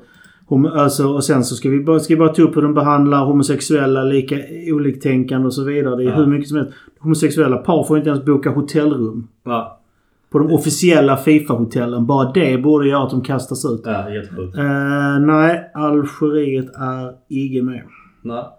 Annars på tal om kontrakt. Eh, Lea har ju också till eh, sista juni 2024. Där har ju också han har ju bytt agent. Mendes eh, hade han som agent tidigare. Han fotade Mendes. Är det ett eh, tecken på att det går åt rätt håll för Milan och Maldini i förlängningen? Med Leao eller är detta någonting som gör oss mer nervösa att ta in en advokat istället? Alla rykten säger att den stora problematiken ligger fortfarande med skulden. eh, Lissabon. eh, Lissabon. Det där är nog inte helt enkelt att lösa samtidigt som Leo flörtar ganska hejvilt med Milan-fansen. Det är ju, det är ju så konstigt om man inte hade gjort det just nu men... Men, kan inte eh, Adidas som sponsrar dem bara gå in och täcka den skulden? Alltså de kan ju nu, det kan ju nu bli framtida eh, affischprofil. vad kan du om marknadsekonomi? Tror du Adidas erbjuder sig att göra det där? Så där, oh, här har vi 180 miljoner kronor. Kan du, vill du ha dem? Ja, det är lite. Det, inte mark- det handlar inte om marknadsekonomi, det handlar om sunt förnuft. Ja. Ja, men alltså det, det är klart att Adidas har säkert pengarna. Det är inte det. Men det, det måste ju då erbjudas något i, i gengäld såklart. Och just på tal om eh, just alltså Leao och ekonomi och transfer. Din kompis i Liverpool, Jota, han är väl skadad och inte available för Kalle Anka-VMet? Eller? Hur, hur illa är det där? Du Min, min, min poäng är ju att då lär ju Leao vara startman för Portugal. Det lär han, det lär han vara ändå tror jag. För han har inte varit eh, bofast Men, än. eh, Den han, här har varit, eh, precis, han har varit med i truppen och startat varannan match. Men utan Jota så måste ju Leao och då din kompis eh, i Ronaldo ser inte heller bra ut för honom. Jag menar fäng, fäng, fängelseflyktingen. ja, mm. USA-kompisen. Han borde åka till Las Vegas tycker jag. Och vila upp sig. Det vad man än tycker om Ronaldo och vad han gör och inte gör. Men det känns ju, ett sidospår här, men det känns ju sorgligt att se en sån legend. Nu visar han vilket jävla diva han är. Det är f- 10 minuter kvar av matchen. Han får reda på du, eh, du, du ska bli inbytt. Jag vägrar. Och sen bara reser han sig upp och går ut och lämnar stadion. Det är ingen lagspelare. Det visar att han, han precis, precis som jag sagt hela tiden, han spelar bara för sig själv. Det är jäkla egot. Han köper ju inte sånt. Stridsyxan verkar vara nedlagd, men det är kanske tvek ändå. Ja, ja. I media. Ja, precis. Ja, ja. De vill inte ha det bråket. Nej, nej. På tal om andra yttrar. Vi, vi pratade om det idag på Twitter, Mackan, att eh, Di Maria, å- återigen sidospår, men att han verkar vilja lämna Juventus redan i januari. Kom, kom, kom. Ja men det som, du hade en bra poäng Mackan. För jag sa också så, fan ta in Dia, eller Di Maria på vår ytter. Men där hade du en klok åsikt. Han verkar ju vilja tillbaka till Argentina. Ah. Och vill han inte... Ger han inte 100% på Milan så bara tycker jag inte att vi ska ha. Nej, nej, såklart Alltså, inte. fokus, fokus på Milan om han ska till Milan. 7 miljoner netto i lön är ju inte jättekul att möta heller om inte han är jättetaggad. Han kommer inte få den lönen om han bryter ett kontrakt med Juventus och, och skulle gå till Milan. Så kan jag säga. Nej. Nej, men alltså kan komma och leverera på högsta klass så kan han ju vara den högerytten vi saknar. Men gör han inte det så kan han ju gå och kamma sig. Tal om eh, Juventus. Vi måste ändå nämna det. Det är lite kul. De kommer inte spela slutspelet i eh, Champions League. De kan till och med inte ens få spela Europa League. De har bara tre poäng. och det kan vara att du säger att de kommer efter Maccabi Haifa. Ja. Vad tråkigt. De har ju PSG hemma tror jag kvar att spela mot. Har de? Ja. Och PSG spelar för gruppsegern och Benfica spelar för gruppsegern. ja. Så att, eh, ja. Men det här varit helt sjukt. Nu Allegri är ute och försvarar sig igen i media. Han har det ju inte lätt. Och nu dök det upp uppgifter igen om Juventus. Nu det sidospår Juventus med att de återigen enligt rykten att det är lite så fiffel. Han Nedved och vad heter han? Ag, eh, Agnelli. Agnelli. Att, eh, nya rykten eh, rent juridiskt fel sida av det svartvita. I Juventus är du förvånad. inte speciellt. Det, det, Inte är liksom, speciellt. det, det är deras blod. Om de inte får sprutor i armen så köper de domare eller fus, fuskar med någonting. Så att jag menar... Och du säger ingenting. De, de är dömda för det. Så att, Du kan säga det med gott samvete med andra ord. exakt. Men vi... Jag, eh, jag kommer inte säga att någon får on, onaturligt stor muskelväxt och det bara kan bero på en sak. För då, för då kommer jag ju bli anmäld liksom. Nej, vi vågar inte. Blir jag också stämd. Men det var på tal om att vara konkurrent. Vi nämner vi har det spåret inne med Åh, konkurrenterna. fy fan vad dåligt försvar. Eh, Inter gjorde ju en stark seger tyvärr borta mot Fiorentina. Vår kompis Bonaventura fick en straff. Vi pratade internt i vår grupp eh, chatt att det där borde vara ganska solklart rött kort. Det blev bara gult om jag förstod det rätt. Det- de, de, poängen är VAR verkar rädda Inter i alla fall i den matchen. Och också en tveksam straff där. Jag kan, jag kan vara rätt övertygad om vi, nu, om vi nu ska försvara hela VAR-systemet igen. Att jag tror de där uppe har sagt du, kolla på denna. Och domaren har sagt nej, jag har stenkoll på den. Jag tänker inte ändra mig. Jag kan slå vad om att det återigen handlar om prestige från en enskild domare. Samma domare som går ut och säger att det borde varit rött kort på Leao. Du tänker på Valeri? eh, det är samma domare. Ja, Valeri. Valeri som säger detta. Ah, det borde ju varit rött kort där. Ja. Det, var, alltså, han har ju rätt. Ja. Det borde varit rött Ja. kort på tacklingen på, på Leao. Men du kan ju inte gå ut med det i media efteråt. Nej. Jag vet inte vad han vill vinna Då undergräver du dig själv. Ja, verkligen. Nu blev det, jag fick en match avstängning bara. Undergräver ju hela förtroendet för, alltså jag kan inte säga rättsväsendet, men att just domarkommittén och, och allt vad det innebär. För att det är också lite därför jag har sagt det tidigare. Jag skulle vilja se att man alltså omprövar eller överprövar, använder ordet bara beroende på vad det blir för resultat. Men ha en VAR-challenge. Lite så den här straffen då, när vi vill att det ska vara rött kort också på Bonaventura. Problemet är med en VAR-challenge att det är samma person som har tagit beslutet. Det, det, det som däremot borde kunna komma till, och det är där jag tror... Du fiskar på det, men jag tror inte det är där. Det är att VAR-rummet ska kunna överklaga när domaren säger “Jag har sett det, jag vill inte kolla”. Där borde VAR-rummet, om de tycker det är så grovt, kunna skicka det till en överinstans som säger till domaren “Du, gå och kolla på det där, du har inget val”. Mm. Det däremot. Men om en VAR-challenge, domaren går ut och tittar. Nej men det bekräftar vad jag har sagt. Shht. Ja. Det är det som är risken. Däremot, däremot om en oberoende granskar en VAR-challenge, då jag- är det en sak. Nej, min, min poäng också med VAR-challenge är om nu du är huvuddomare och säger slå ifrån Jag har sett det. Mm. Jag vidhåller mitt beslut. Basta. Och så gör jag en VAR-challenge. När du går till VAR-rummet och sitter Mackan där. Då, då går beslutet över och bedömningen till honom. Ja, du menar så. Så det är inte Ja. samma domare som inte sant. Det är meningslöst ju. Så att du Ja. är off. Ja. Mackan går in och bedömer om han någonstans, tyvärr då kollegialt kanske. Jag håller med Gurra. Beslutet står fast. Basta. Okej, fuck. Då kan man inte göra så mycket. Men då kan Mackan säga, nej men det är en ny prövning. Jag kanske sitter i... Som, är det inte att de har i hockey, det är NHL eller Sverige, att de sitter som en... eh, Staben där ja. Ja men de Ja men det, det, det, är ju, det är ju situationsrummet i Toronto i NHL du tänker på. Ja. För där är det som så att där kan, eh, där kan de ringa ner. Så du, där situationen är så här och så här. Det är matchstraff på det och det numret. Mm. Bra, då vet jag, säger huvuddomaren lägger på. Och meddelar beslutet. Ingen prestige, ingenting och så kör vi. Du som kan hockey mycket bättre. För det är väl ändå så, de har ju också någon form challenge i ishockeyn.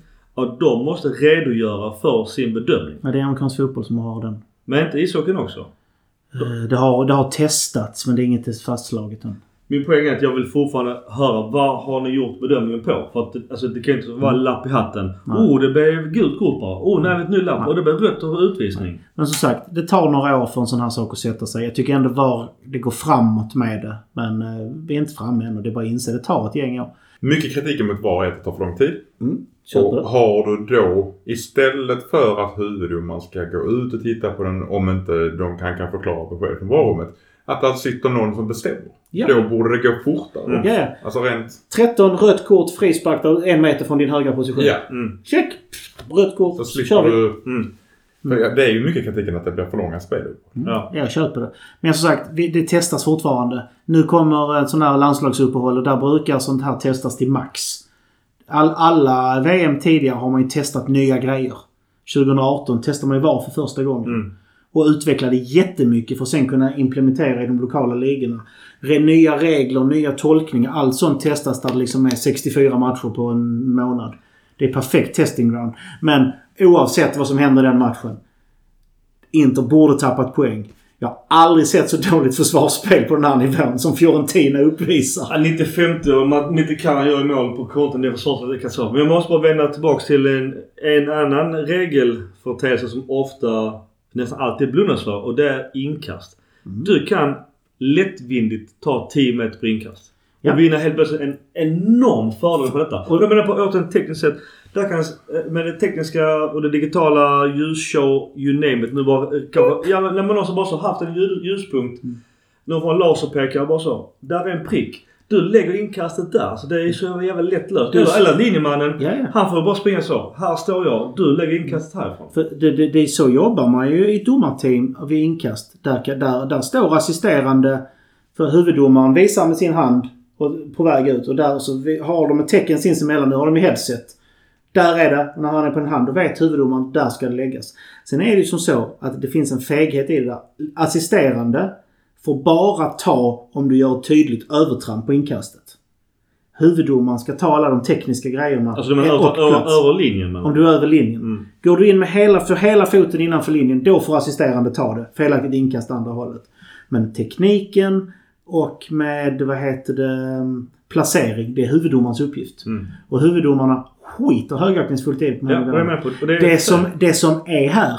Om du, om du lägger på en annan position du får, då ska inkastet vändas och gå åt andra hållet. Mm. Jag tog några sådana när jag dömde. Helt rätt. Jag, tänkte bara kort summering. Eh, vi, vi tog det sist efter 10 omgångar. Nu är vi inne i omgång 11. Eh, Napoli går som tåget tyvärr. Men vi är uppe på andra plats eh, på 26 poäng.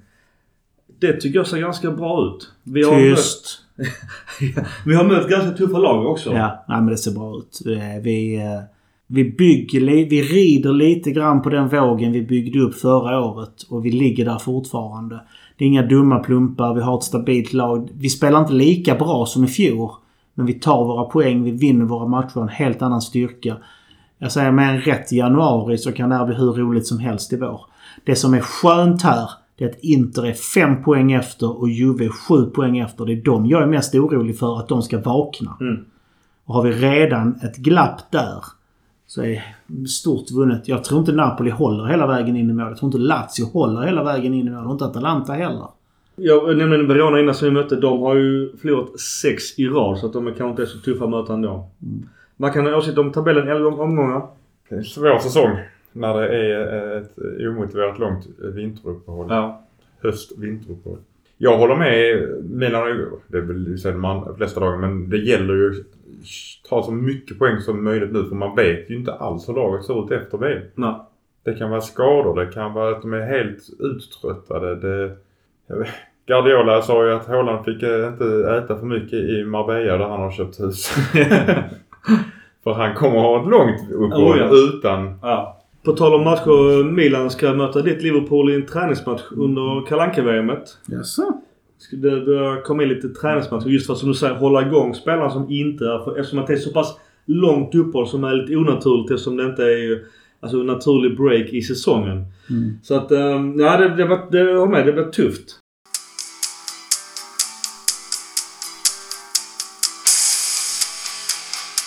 Bara lite korta transfers.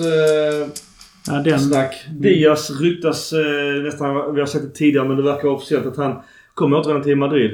Eh, Ja. Helt har vi inte någon option på köparen med. Vi har option. Han kan alltid säga nej.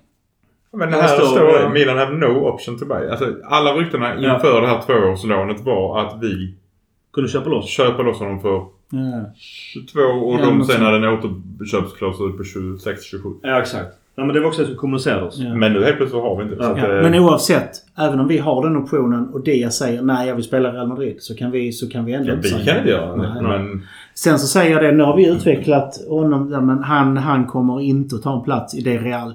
Ska han peta Kamavinga, Chouameni. Alltså, det gör han inte. Nej. Tyvärr. Vidare, rykte då, då Leo. Han ryktas så, såklart både till Chelsea, även nu senast till Manchester United.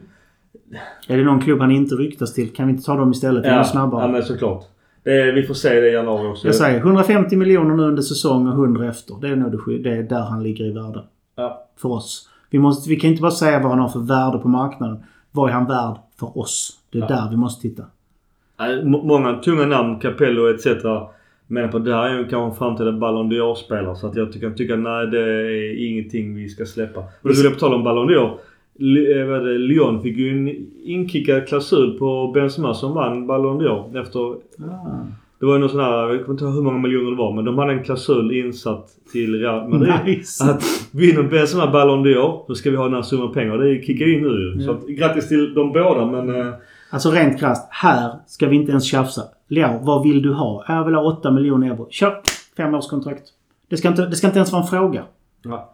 Han är så bra. Han har så mycket framtid. Här frångår man sin lönestruktur lite. Det är inget att tjafsa Så det är som Mackan sa, det, vad gör vi med sporten Lissabon? Om han sätter sig på tvären och säger att jag kommer gå till den klubben som pungar ut först till sporten Lissabon. Vilket då City, United, Chelsea med flera. De kan göra bara så det i, i bröstfickan nu. Betala de 18 miljonerna euro.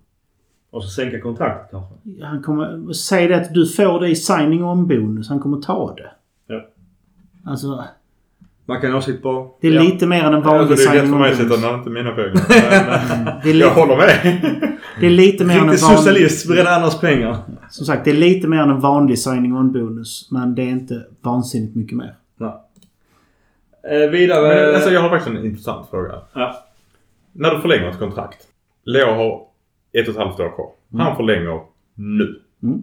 Gäller den nya lönen från nu eller gäller det från när den... Det kan man anpassa i kontrakten. Så att det, det är inte ah, hugget i sten utan det kan man bero på. Men det jobbiga med förlängat kontrakt är att det ska oftast till en, en lojalitetsbonus eller en signing on bonus. Så här, tack för att du skriver på. Här har du 5 miljoner pund extra.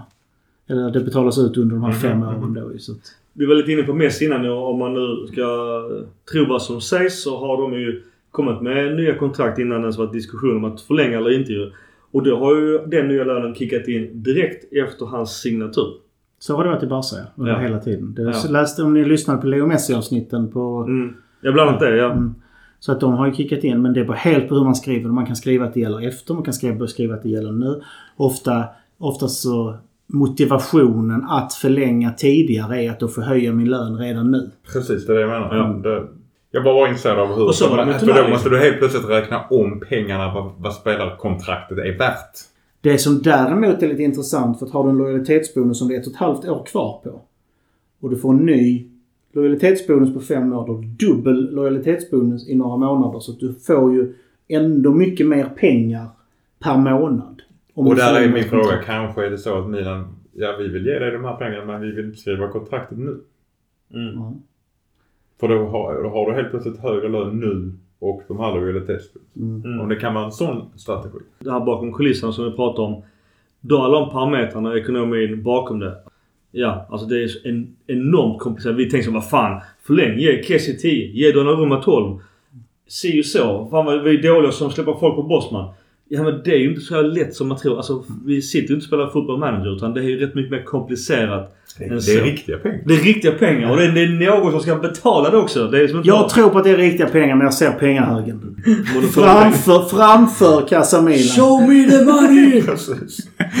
Jag vill inte räkna upp så här mycket gav vi för Tonali. Så här. För några år sedan hade det nog inte varit helt omöjligt att de hade Nej, gjort nej, det i kontanta medel i Italien heller för den delen. På liretiden. Precis. Kommer Eh, två lastbilar. Tipp. Gurra, din kompis Ja, eh. Keita utgående kontrakt. Alltså jag mår, jag mår dåligt över den här bilden hela dagen. Aha, alltså, Alltså Keita som spelar kanske 30% av matcherna på en säsong för han är skadad resten. Är, är okej. Men vi pratar alltså om en spelare som konstant är på väg tillbaka från skada innan han blir skadad. Mm. Eh, nej, rör inte i honom med tång. Vi kan betala för att slippa ta emot honom snarare. Det, det är den nivån på det. Ä, när han är skadefri, i toppform, absolut. Då är han en spelare som är Benasser.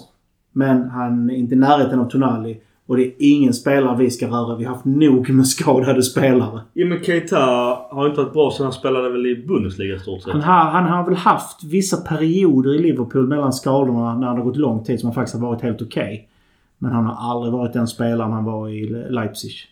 Bara, alltså, Och, så det- absolut, och inte sälja Tonali för 50 miljoner euro. Det, det, det går fet bort. Ja, det- 150 ja. där också. Ja, det är snack, nu var det rykte. Det, det där kommer inte hända. Tonali kommer ju aldrig heller vilja gå på Kontrakt det. till 27. Hallå. Ja, och Tonali är 22 och Keita är 27. Så att... eh, Mm. det, det, jag bara lyfter varför mest retade går eftersom det är Liverpool det rör. Så att... Det kommer inte hända såklart. Nej.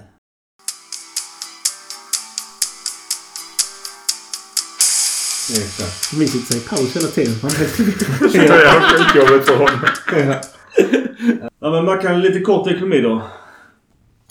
Alltså, Gazidis har pratat lite om hur Milan har kommit tillbaka ekonomiskt. Men det är, alltså det är ju... Det är ju inte så... Det är ingen nyhet utan det är ju Det mer är en skåp, gammal samlad... skåpmat som innan. det är ju en samlad bedömning han gör på något sätt. Vet du vad nyhetsvärdet här är för mig? Mm. Att han kommer att sluta. Att- Varför berättar han detta nu? Ja. Det är alltså Gazidis vi pratar Ja, om och och- eh, hans, ut, hans tid i Milan. Ja. Och att han kommer att sluta och han går igenom sin resa under den här tiden. Så för mig är detta mer ett bevis för att han faktiskt inte kommer att förlänga sitt kontrakt. Mm. Mer än vad, vad han har gjort, det vet vi. Han har skapat jättemycket positivt för Milan ekonomiskt. Så som svar på din fråga för ett tag sedan Micke.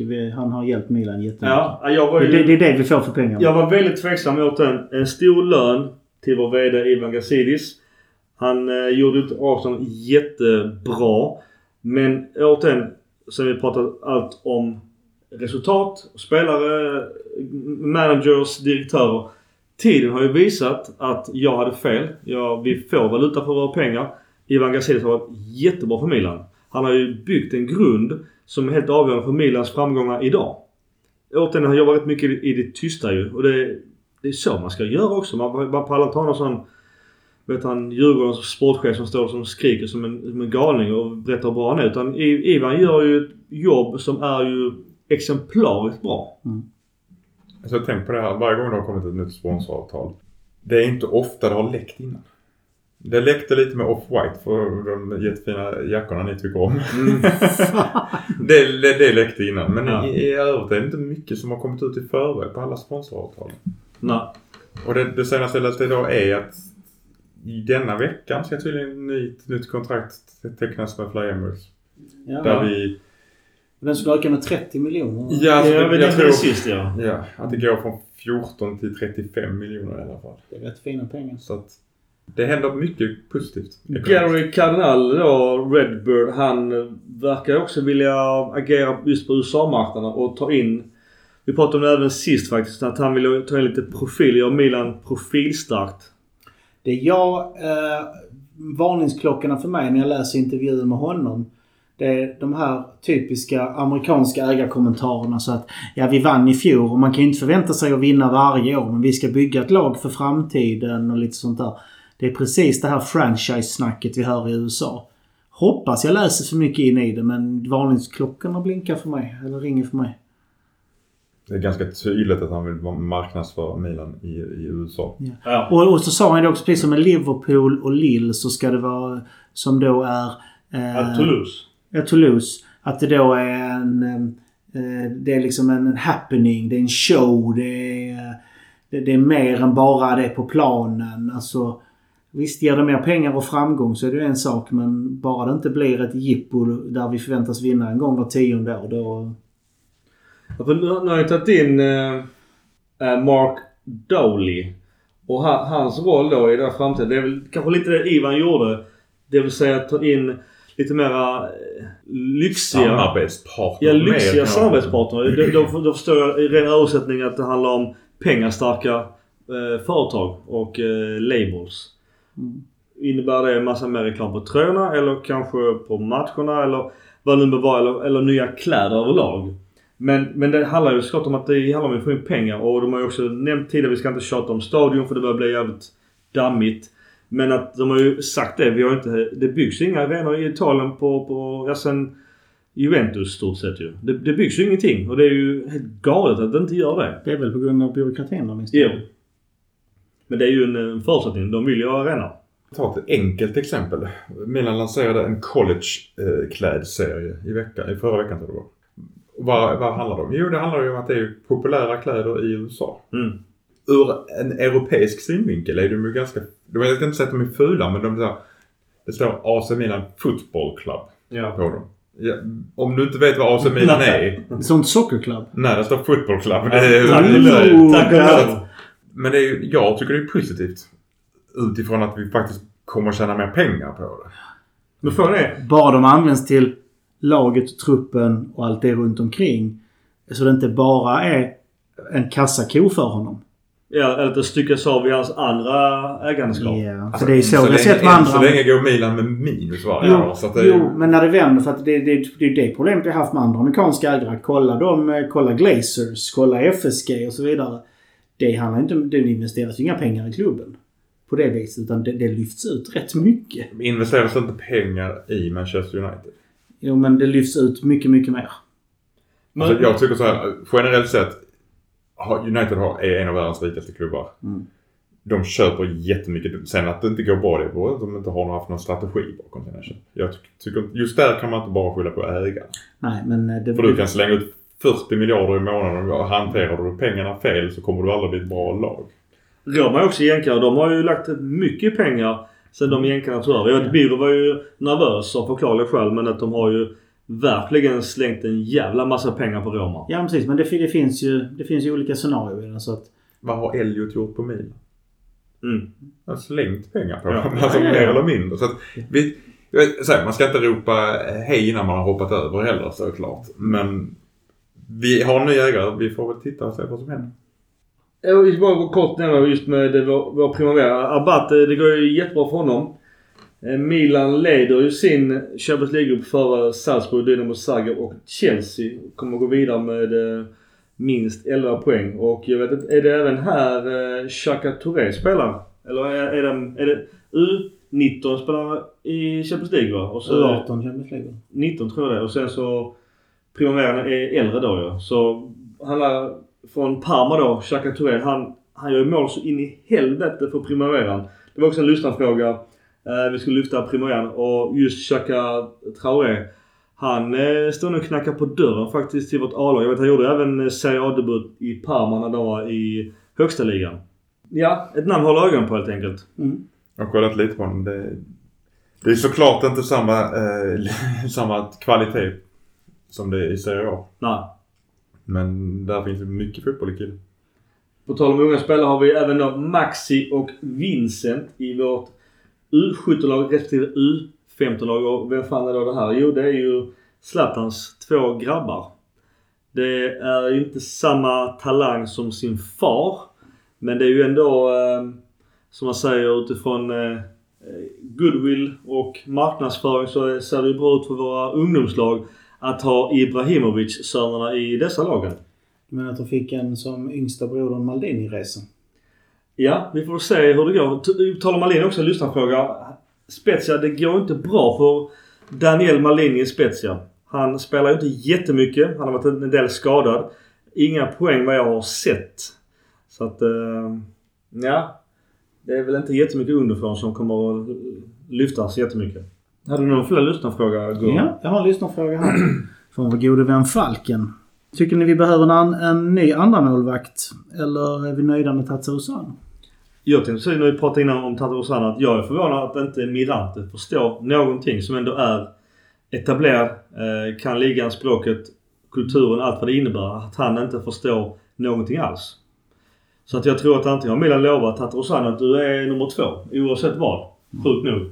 Eller, eller, eller tvärtom att man sagt till Mirante du är nummer tre. Kanske till och med Ljungdahl eh, som den danske jät, jätten att han kan till och med gå före. Du är mentor liksom åt de andra. Ja, alltså precis. Du är ja, med träningssparr. Så är det Macke. Alltså Tatarusano är 36 år gammal. Det kanske kan vara dags att börja tänka på en andra målvakt som är något yngre men du måste hitta rätt profil. Det måste vara någon som vill och är, som är villig att spela andra fiol. Och det, det är ju fördelen med att ha... Alltså jag tycker Tatarusano har kommit in i rollen sjukt mycket. Jag gillar, jag gillar honom hur han spelar nu. Jag tycker han, hans misstag är minimerade. Och han gör mycket stabila insatser. Han gör bra räddningar och han, eh, han är med. Han äger luftrummet när han, nu när han väl har fått lite självförtroende. Så att jag tycker inte vi behöver en ny andra målvakt än. Sen är det ju det, kan han fortsätta spela på den här nivån så är det en perfekt andra målvakt. Han är ingen som kommer kräva speltid. Han är ingen som behöver speltid för att utvecklas. Utan något enstaka inom klarar han sig på. Nackdelen med en ung backup, han måste ju få 5-10 matcher på en säsong. Annars får han ingen utveckling. Så att nej, den här säsongen tycker jag vi klarar oss på Tatarusano om han fortsätter spela som han har gjort hittills. Ja, jag tror inte vi kommer köpa en ny tvåa i januari. Det... Mm. Jag tänkte vi avslutar med hit and shit.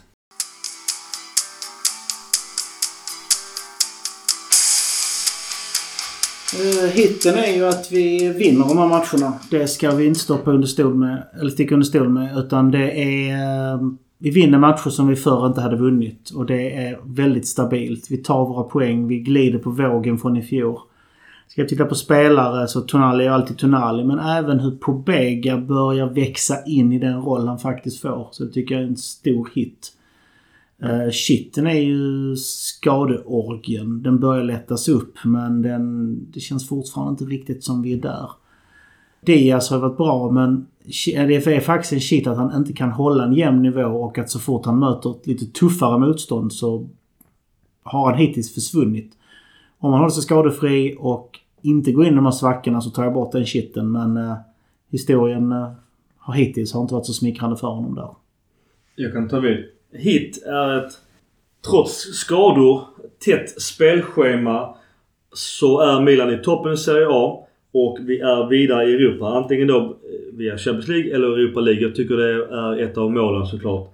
Och det kommer ge rätt mycket pengar och de pengarna kanske kan generera i kontraktsförlängningar eh, på spelare som, som vi önskar. Vilket också är min, eh, min, min, jag ska inte säga, alltså det är en svag shit. Men det är att jag utifrån min, eh, mitt inre psyke så vill jag ju se kontraktsförlängningar på Leao och Benazer. För då hade jag mått mycket bättre. Så jag hoppas att eh, avancemangpengarna från Europaspelet kommer gå rätt in i deras två kontrakten för de här två spelarna. För de är avgörande. Eh, Ivan sa också när han tog över att de, att de köpte unga spelare som idag är, är då tongivande. Som, som där och då var kanske ganska okända för eh, många på, på marknaden. Eh, så att det, gäller att hålla den stummen för det är ju kontinuiteten som vi pratar rätt mycket om är ju helt avgörande. Har Milan kontinuitet på sina startspelare och kan krydda kanske med, med en, två star player så är det där vi håller oss kvar på toppen. Sen måste jag ändå ha, nämna igen, jag säger igen, och jag är helt inne på ditt spår Mackan, att CDK ska få sin tid. Jag blir mer hoppas bara att han utifrån sin person som inte alls känner till att inte han blir stressad över rubrikerna och betygssättningen. Att han med dialog med Pioli såklart, med Maldini, med flera var så här, Som du sa, sitt i båten. Stressa inte. Det kommer komma. Spela, spela ditt spel. Du har statistiken kring dig. Du skulle kunna haft fem målpass istället och då är det ingen som lyfter på hatten. Lyfter på hatten gör man något bra. Ja. Det är ingen som klagar. Det är ingen som klagar. Alltså jag gillar det. Jag älskar dina ordspråk som du blandar hejvilt. Använder dem helt fel. Nej, det är grymt.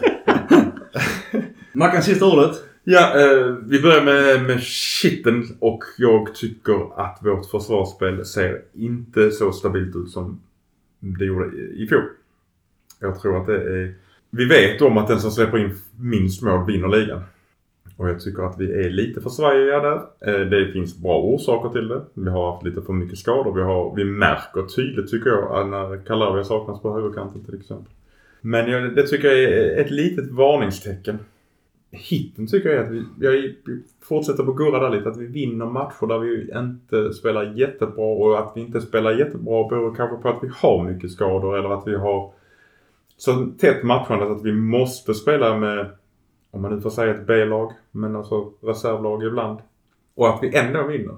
Jag tycker det är ett styrketecken och det är...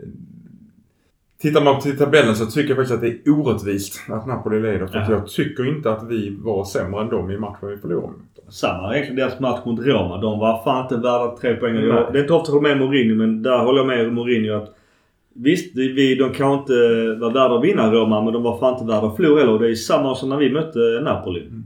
Och jag tycker att, att det är bra att vi befinner oss i den...